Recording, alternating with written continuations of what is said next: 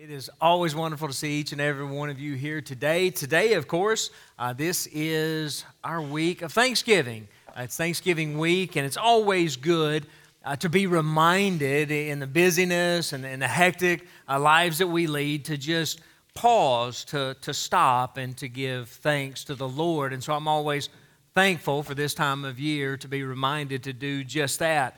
In the early days of America, uh, there was a, a circuit preacher if you've not heard of that before, a circuit preacher, uh, it was typical, especially in the pioneer days, that uh, different towns or communities, each one would have a church, period, at best. Uh, but what they would not have is any kind of pastor or preacher to their own. And so each community would have a church, and there would be what are called circuit preachers that would travel from, uh, from town to town, and, and they would preach then uh, as they arrived in that town. And so for us today, it'd be like if Murfreesboro had a, a single church, and Smyrna had a church, and, and Woodbury had a church, and Shelbyville had a single church. And, and then I might preach uh, in Murfreesboro on Sunday morning, and Smyrna on Sunday night, and Shelbyville on Monday morning, and Woodbury on Tuesday morning. And so that's kind of the way it would be. And so uh, even in some parts of rural America today, we still see uh, the use of circuit preachers uh, because uh, individual churches just uh, can't have a preacher all to themselves. See how blessed you are, right? Just oh, you get you get all of them. Isn't that great? Um, that was common in those days. Well, this circuit preacher in particular, he was kind of convicted about what I was sharing earlier, of just not um, giving thanks uh, often enough to the Lord. And so, since he spent a lot of time in the saddle on, on his horse, uh, he decided he would train it to respond to thank the Lord for giddy up, and then alleluia for whoa. Alleluia just means praise the Lord, right? So thank the Lord for giddy up, and, and hallelujah for, for whoa or stop. And after uh, months of training his horse, the, the horse adapted to it. And, and every time he would get on his horse, he would say, Thank the Lord. And the, the horse would, would just gallop away, right? And then he would spend that entire time just sharing all the things that he was thankful for the Lord for. When he arrived where he wanted to go, he would cry out, Hallelujah! And the horse would come to an immediate stop. It, it worked perfect. One day, however, he was traveling between towns and, he was on the road and there was a rattlesnake at the edge of the road that snake struck out at his horse, and when it did, it reared up. And uh, this poor preacher, man, he was hanging on for dear life, but that horse just took off running full speed, right? Got off the road because that's where the snake was, and, and just started running through the wilderness. And, and the next thing you know, this preacher looks up, and his horse is headed right for an enormous cliff. Well, in his panic, he could not remember his word for woe. He began crying out everything halt, stop, Whoa, probably some stuff I can't repeat today, too. And uh, finally, uh, just before he thinks it's too late, he remembers and he, he, he cries out, Hallelujah! And the horse came to a screeching halt right at the edge, literally just inches from the edge of the cliff. Well, he was so thankful that, that, that God had, had spared his life. He looks up and says, Thank you, God. Thank the Lord. It'll hit you later. Thank you. I, appreciate that.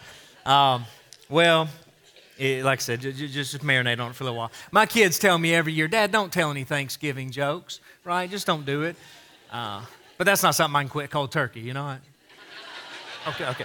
Um, yeah, yeah, right. From bad to worse.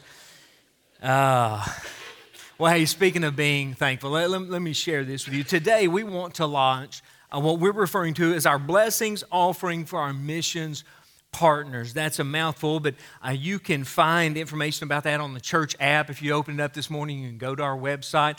Uh, but here's what it is we want to take an opportunity to be a special blessing to some of our ministry partners and mission partners that, that we work with directly. Uh, and so, what we're asking for the next two weeks, I just want to give you the opportunity uh, to share a blessing with them in this way. We're going to take an offering uh, from now until uh, next Sunday, and anything that is given, anything that is designated either through the website, the app, or uh, you can write it on a check or an envelope and place it in one of our offering boxes at the close of the service.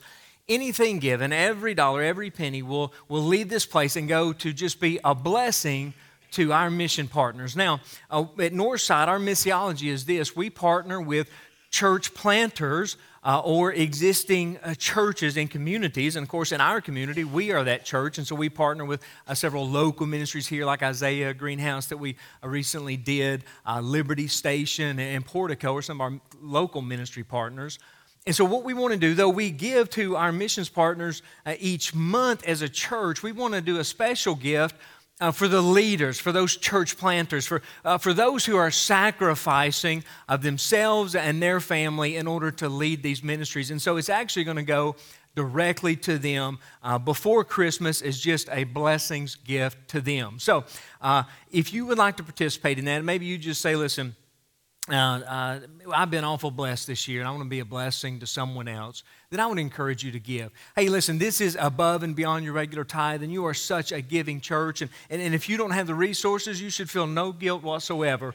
Uh, but every penny that is given, what we're going to do is we're going to collect all that for the next uh, just over a week, and then the amount that is given will determine how much we give out, but also uh, how far we take that. We'll begin here local with our local missions partners and then we'll take that out to stateside throughout our nation to, to Ohio, to our church plant in South Dakota, then from there, uh, uh, possibly even California, if there's sufficient uh, gifts, uh, offerings given, then we'll take that even internationally uh, into Moldova and Nigeria and elsewhere. So, whatever amount is given, we'll then determine how far that will carry out through all of our missions partners and the amount that we share with each one of them.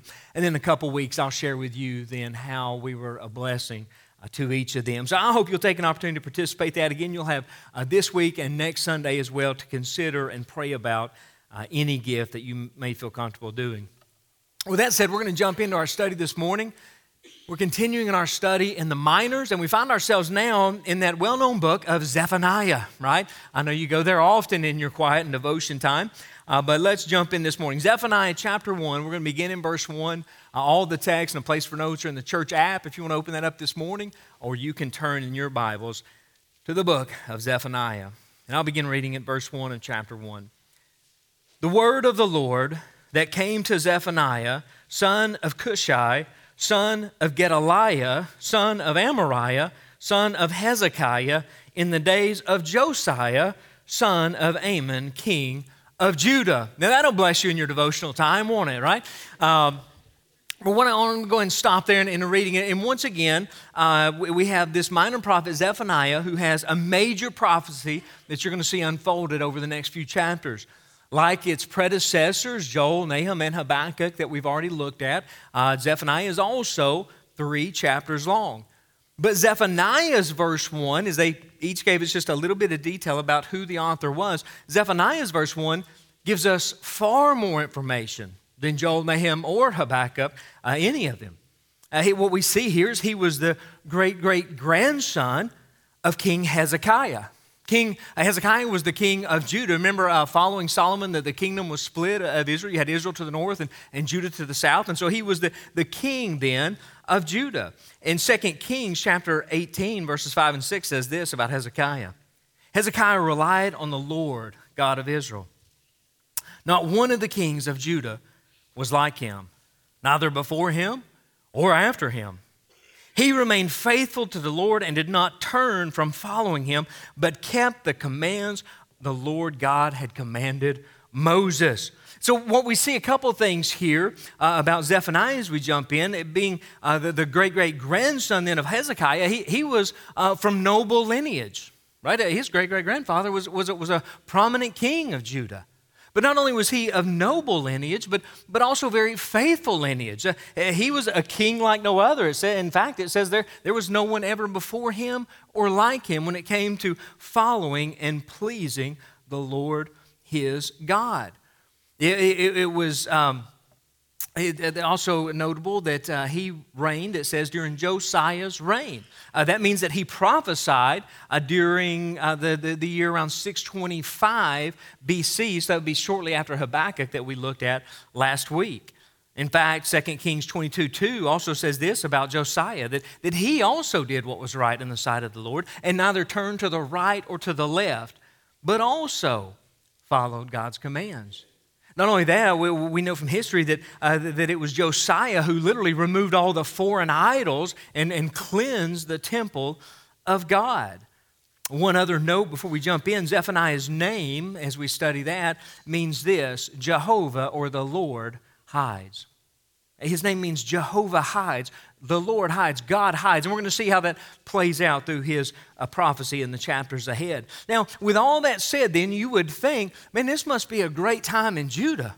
I mean, great great granddad did an incredible job, walked with the Lord, and, and now during this time of Josiah, Josiah has, has cleansed the temple. This must be a beautiful time in, uh, in Judah's history. Well, let's keep reading verse 2.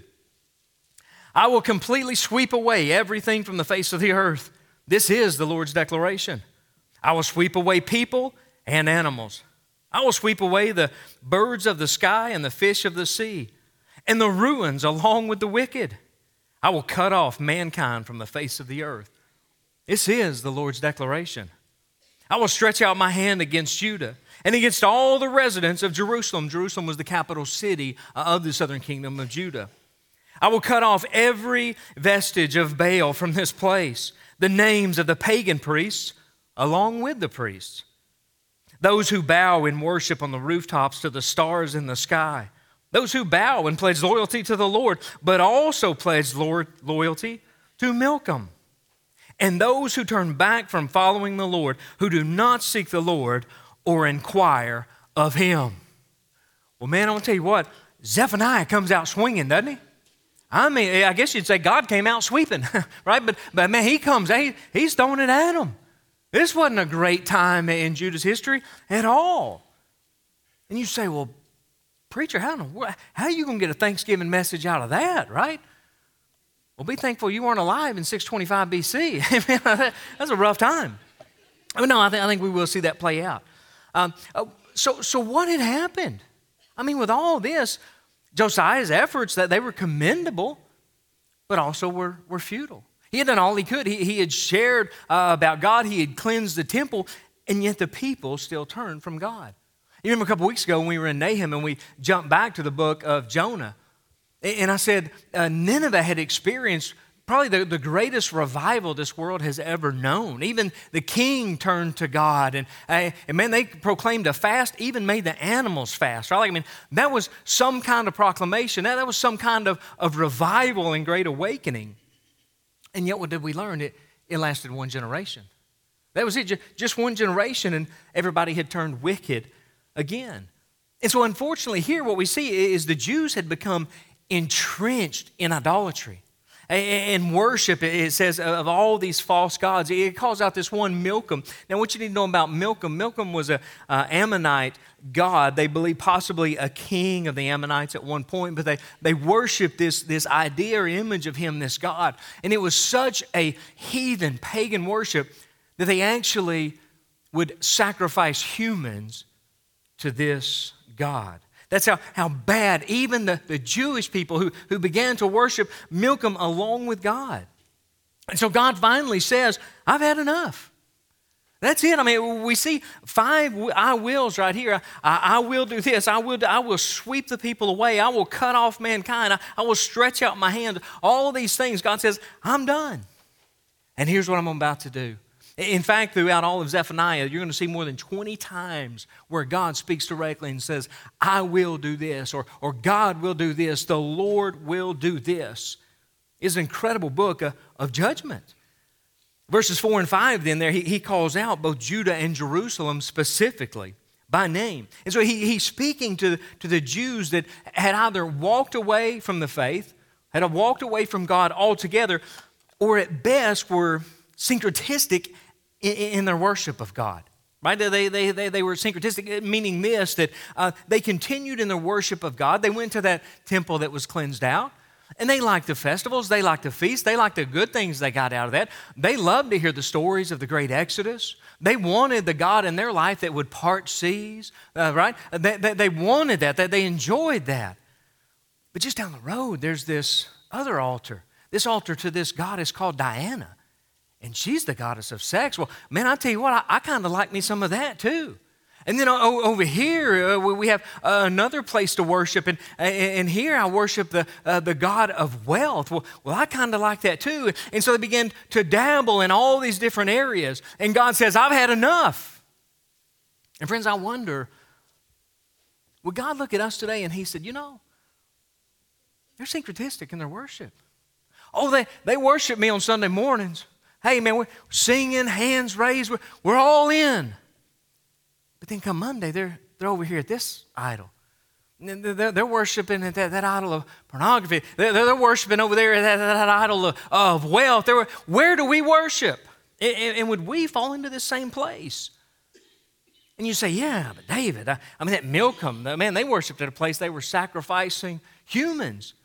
You know what's interesting? And typically in human sacrifice, what you'll find, do you know who was sacrificed? The children. It was always the children. They wouldn't put up a fight, right? It was the children who were considered more, more pure and, and, a better sacrifice. Well, I'm going to tell you something, parents. Listen, when we go to those other altars, that's exactly what we're sacrificing to. Wealth and, and sex and, and all these things that, that drive divorce. And listen, in divorce, who gets the raw end of the deal every time? It's the kids. And what drives us to that place? It's money, it's sex, it's all these other gods that we desire to worship along with God on Sunday morning. I, I wonder, would God say that about us? Well, the book of Zephaniah deals with God's judgment not only on Jerusalem, we see here it also includes God's judgment on the nations surrounding Jerusalem. And in verse 3, it gives us this picture. It says that, that this judgment that will come is a reverse of his creation, right? He's basically going to undo the world that he created. He's going undo creation. And he says this time, everyone and everything. You see that? The people and the animals. Everybody's included. Even the fish. Did you notice it spells out the fish in this one? Now, you think, well, at least in the flood of Noah, the fish made it, right? At least we think. You know, I understand there was salt water, there was fresh water, the waters mixed and were salinated, and I understand that, but probably in the deepest parts of the sea, the saltwater fish survive. He says, not this time. I'm going to completely undo everything. Sometimes I get in trouble when I go down this road. Um, but anyway, um, I think one of the ways that if we're not careful, we become synchronistic also is when we look to creation and we begin to worship it more than we worship the Creator Himself. Now, hear me clearly before the emails come in and the text messages start beeping. Uh, I believe we should be stewards of our land. I do. I'm all about recycling. I'm all about taking care of things. I, am all about taking I, believe me. I believe in being a steward of all that God has given us. I believe He commanded us that in Genesis. But I want to tell you something I see else. A lot of people that, that, that, that beyond that and into worshiping the creation itself. And can I tell you something? God's, this place is going down. Man's best efforts, and listen, hey, we're polishing the rails on the Titanic as she's going underwater. He's going to redo this whole thing. We need to be good stewards while we're here, but we can't fix what's broken. God says, one day, I'm coming back, and I'm going to fix it all. Zephaniah 1 7, the first part there, it says this when this time comes, be silent in the presence of the Lord God, for the day of the Lord is near. And I like that because he reminds us that he's going to come, and at that time, he, there's going to be a, a, cry to be silent in God's presence. It, it's kind of like when the bailiff in the courtroom, uh, the, the, when, when the judge enters, what does he cry out? All rise, right? And at that moment, hey, there's a lot of important people in that, in that courtroom. Right?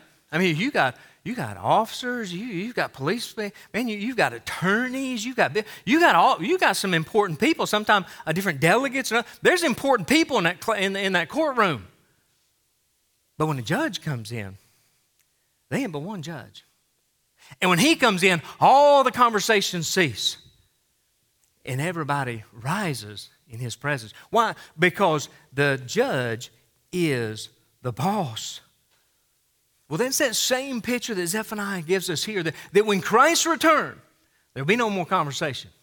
There'll be no one else of, of any importance in the presence of God Almighty Himself. All will rise. It says, in that, that day of the Lord. You remember when we, when we were in the book of Joel, and Joel repeatedly used that same terminology, the day of the Lord. In fact, I used that in chapters 1, 2, and 3 for our, uh, for our outline the past day of the Lord, the future day of the Lord, and the final day of the Lord. Uh, for him, he referenced a past day of the Lord when the locusts ate up all the crops and everything else, and he used that to reference the, the future days of the Lord. Now, when, when the invading armies would come, like the locusts did, to destroy everything. Well, Zephaniah also uses this day of the Lord. In fact, it, it's referenced in, in, all three chapters uh, throughout his entire book of prophecy. Now, for him, he is referencing all future. He's referencing the, the, the, coming Babylonian exile. That will happen in 586 BC, uh, not long after he passes. The time when, when Nebuchadnezzar comes and, and takes over all of Judah. It also references that end of Daniel's 70th week uh, following the, the, the, seven years of tribulation, that, that, that, that final day of judgment when God returns. And in that, verse 18 of chapter 1, it says, The whole earth then will be consumed by the fire of his jealousy. I, I love that. Remember, we looked at a few weeks ago. The idea that God is, je- he's not jealous of you. God isn't jealous of what you got like we get jealous of one another. God's jealous for you. Now, that, that picture of how much God loves us, uh, the, the, by the fire of his jealousy, for he will make a complete, yes, a horrifying end to all the inhabitants of the earth. That will be at that time, in that moment when the tribulation is over and God restores all things to himself. Now, you want me to really blow your mind? Look Zephaniah chapter 2, the first part of verse 4 says this For Gaza will be abandoned, and Ashkelon will become a ruin. Can I tell you something? The, the, Gaza of the Old Testament, it was the, the capital city of, of the Philistines. The Philistines were the, the greatest enemy of Israel. You remember the whole David and Goliath? Goliath was the great giant Philistine, right? They, they were Israel's worst enemy at that time. In the New Testament, we see Gaza referenced once again. It was actually on the road to Gaza where Philip shared the gospel with the Ethiopian eunuch. Do you recall that in Acts? And the ancient city of Gaza is directly underneath the same city of Gaza we see in the news today. The same place, that same enemy of God. Now, I'm not going to camp there. I just said I want to blow your mind for a second, right? Uh, let, let's keep reading. Let's jump into chapter 2, Zephaniah beginning in verse 1. Let's look in at if all that's coming, if that's the day of the Lord that one day we'll see, well, what's God's immediate response to the people? And here we see it. He says this Gather yourselves together, gather together, undesirable nation, before the decree takes effect and the day passes like chaff, before the burning of the Lord's anger overtakes you, before the day of the Lord's anger overtakes you. Seek the Lord, all you humble of the earth, who carry out what he commands. Seek righteousness, seek humility. Perhaps you will be concealed on the day of the Lord's anger. Well, here we see now God's, God's purpose. We, we see God's, God's heart, not to destroy with fire, but to refine with fire. Right? God was seeking a, remnant, a remnant to repent. Oh, if just, if just a few would then, would then turn from their wicked ways and would repent before it's too late. We see here, even in the midst of God's great judgment, and He is the great and fair judge, there will be judgment, but even in the midst of judgment, love. Even at a time when His, his people are worshiping Him and, and these heinous other goddesses and foreign gods. Not only justice, but, but love. And isn't that just a foreshadow of the gospel to come? What Christ came to do. He took justice for us. Why? Because God loves us. Israel now, eh, they've basically been wayward from God since the great Exodus. They have, they've turned from Him, and, and time and time again we, we, we see that great reversal, and then they repent and they come back, but, but, but continually they, re, they turn away from God. And yet, through it all, God's still watching. Through it all, God is still waiting and yearning for their return. And so we see not only the condemnation here, but, but also God's desire for restoration. Verse 3 says this that, that God desires you to be, notice, concealed or, or hidden on that great day of wrath. You remember my opening and I said Zephaniah's name means what? It, it means that Jehovah, the Lord, hides. And I said we would see where that, that plays out later in, in, in his prophecy. Well, we're reminded then that that's God's desire for us, that, that we would be hidden from that day of wrath in his grace. You see, today we're kind of in that what, what we refer to often is the, the already but not yet, right? Meaning this Christ came. We understand the advent of Christmas. We understand that, that God gave His one and only Son. We understand that, that Jesus went to the cross for our sins. We understand that, that He died and rose again on the third day. We're on this side of the cross, right? We understand the advent of Jesus. We're in the already, but not yet. He's coming again, but, He hadn't yet. So, so, so we live in, in that, that in between place of Jesus' coming.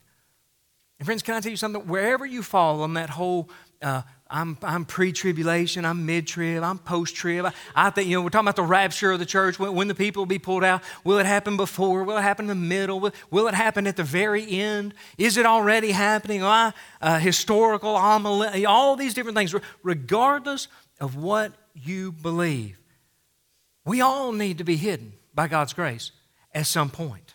And we all need to be ready at all times. We must be covered from our sins. Because, friends, you can't hide from your sins. Only the blood of Jesus can hide them for you, can cover them. That, that's what God is talking about to us today. On the day of your judgment, when that time comes, as a believer, when you appear before that, that bema seat of Christ, and all must rise, when that time is true for you, we're told that God will open the book on your life to see all that you've done while in the body, both good and bad. It's all there. It's all exposed. Everything you've done. God will open that book and He will look at your face to see all that you've done, good and bad. But as a believer, every page will be dripping with the blood of Jesus Christ dripping with it, that, that He doesn't see our sins, but He sees the sacrifice of His Son and our Savior. That's how we're covered. Your page is covered, your sin is covered. He doesn't see your sin any longer. Let's close out here uh, in my time. Zephaniah chapter 3, I believe, is one of the most beautiful chapters in the Bible. I want to begin in, in verse 9 and read through verse 17. God, speaking through Zephaniah, says, For I will then restore pure speech to the people, so that all of them may call on the name of the Lord and serve him with a single purpose. From beyond the rivers of Cush, my supplicants, my dispersed people will bring an offering to me. On that day, you will not be put to shame because of everything you've done in rebellion against me. For then I will remove from among you your jubilant, arrogant people, and you will never again be haughty on my holy mountain. I will leave a meek and humble, humble people among you, that, that remnant, and they will take refuge in the name of the Lord. The remnant of Israel will no longer do wrong or tell lies. A deceitful tongue will not be found in their mouths. If you've got a place to do it, you can put Revelation 14 5 there that, that speaks of this very thing. They will pasture and, and lie down with nothing to make them afraid. Sing for joy, daughter Zion. Shout loudly, Israel. Be glad and celebrate with all your heart, daughter Jerusalem. The Lord has removed your punishment, He has turned back your enemy the King of Israel, the Lord, is among you. You need no longer fear harm. On that day it will be said to Jerusalem, Do not fear. Zion, do not let your hands grow weak. The Lord your God is among you, a warrior who saves. He will rejoice over you with gladness. He will be quiet in his love. He will delight in you with singing. You know, it's been said that Zephaniah 3.17 is the, the John 3.16 of the, of the entire Old Testament. And notice, I, I want us to just focus, out, out of all that's said, just if we could wrap our minds for a moment around verse 17. First of all, it says that he's a, a warrior. He is a warrior. That, that Hebrew word there for warrior is, is, is this idea of a mighty one, uh, someone who, who has no equal. It's what the Philistines uh, thought of their great warrior, Goliath, only to see him fall. But here he reminds us this is the mighty one. This is the warrior of God. He has no equal. I love that because God's, my, my God, my, my Jesus, listen, he, he's not some mamby, pamby, weak thing. He's a warrior. He's a warrior that has no equal in this world, a warrior that cannot be defeated. And there's no battle, friend, that he won't fight for you. Jesus is a warrior to the extent he even defeated death. He defeated the cross, the worst that this world has, the, the worst that Satan can do for us. Jesus defeated even that. He's a warrior, a mighty one, the only one. And he's willing to fight, to go to battle for you. See, he's a warrior, but notice it says, a warrior who saves. That's his calling in life. That's his desire for you. He'll go to battle for your sin so that you can be saved. I love that. That idea of, of your God, my God, that, that, that, that personal God, Jesus Christ, who, who went to battle, went to the cross for you. He didn't sin, you sinned. You couldn't take the cross, so he took it for you because he's the mighty warrior. And now, he's willing to go to battle with you through the presence of the Holy Spirit. That same warrior lives inside of us as a believer. And so when we face temptation and when we face sin, we face it with a warrior by our side. We don't have to give up, we don't have to give in because Jesus Christ is with us. He's with us. Verse 14 there. Uh, sing for joy, daughter of Zion. Shout loudly. We sang that just a little while ago. That makes all the sense in the world, doesn't it? That we would sing about God, we would sing to God, we, we would sing for God. But 17. Now, that's hard to imagine, isn't it? God actually rejoices God sings over you as a believer. I've tried all week. How, how can I understand it? How, how can I share? How can I make you understand the, the depth, the breadth, the, the love uh, of that statement? I've asked I don't know how many people, what does that mean to you? It's one of my wife's favorite passages. I, I mean, Corey and I talked about I've talked to so many people. What does that mean to you? And everybody comes to that same place it's just hard to believe. The God of the universe, rejoice over me. He knows everything about me and he cries over my, or excuse me, he sings over my salvation. It's the only passage in all the Bible that talks about God singing. We, we see him uh, communicating with people. We see him walking in the garden. We, we see all kinds of things about God, but, but only here do we get this glimpse of how much He loves us. That He would rejoice over sinners like us, that, that He would sing over our victory over death. Friends, the day will come. That day that Joel spoke about, that, that day that Zephaniah speaks of, the day of the Lord will come. When God is going to say, That's enough. That's enough. And like a bailiff in a courtroom, his angels are going to cry out, All rise. And the only question will be, how will we appear in his presence? In his court, God's either going to sing over you or he's going to sweep you into judgment. What will it be for you? Have you received salvation? Are you hidden in His grace through the person of Jesus Christ. And if you've not, friend, would you make that decision right now? To say, when that time comes, I don't want to be swept away. I want my God to sing over me. Let's pray. Father, we love you. And our best singing, our best expressions of love can't compare to how much you love us. And so, Father, this week of Thanksgiving, we, we start by just saying to the best of our ability, thank you for loving us, creating us, sending your Son to save us. God, if there's anyone here today who doesn't know that salvation, to be hidden in your presence, to hear your voice singing over their life and rejoicing, pray right now they would say, God, save me.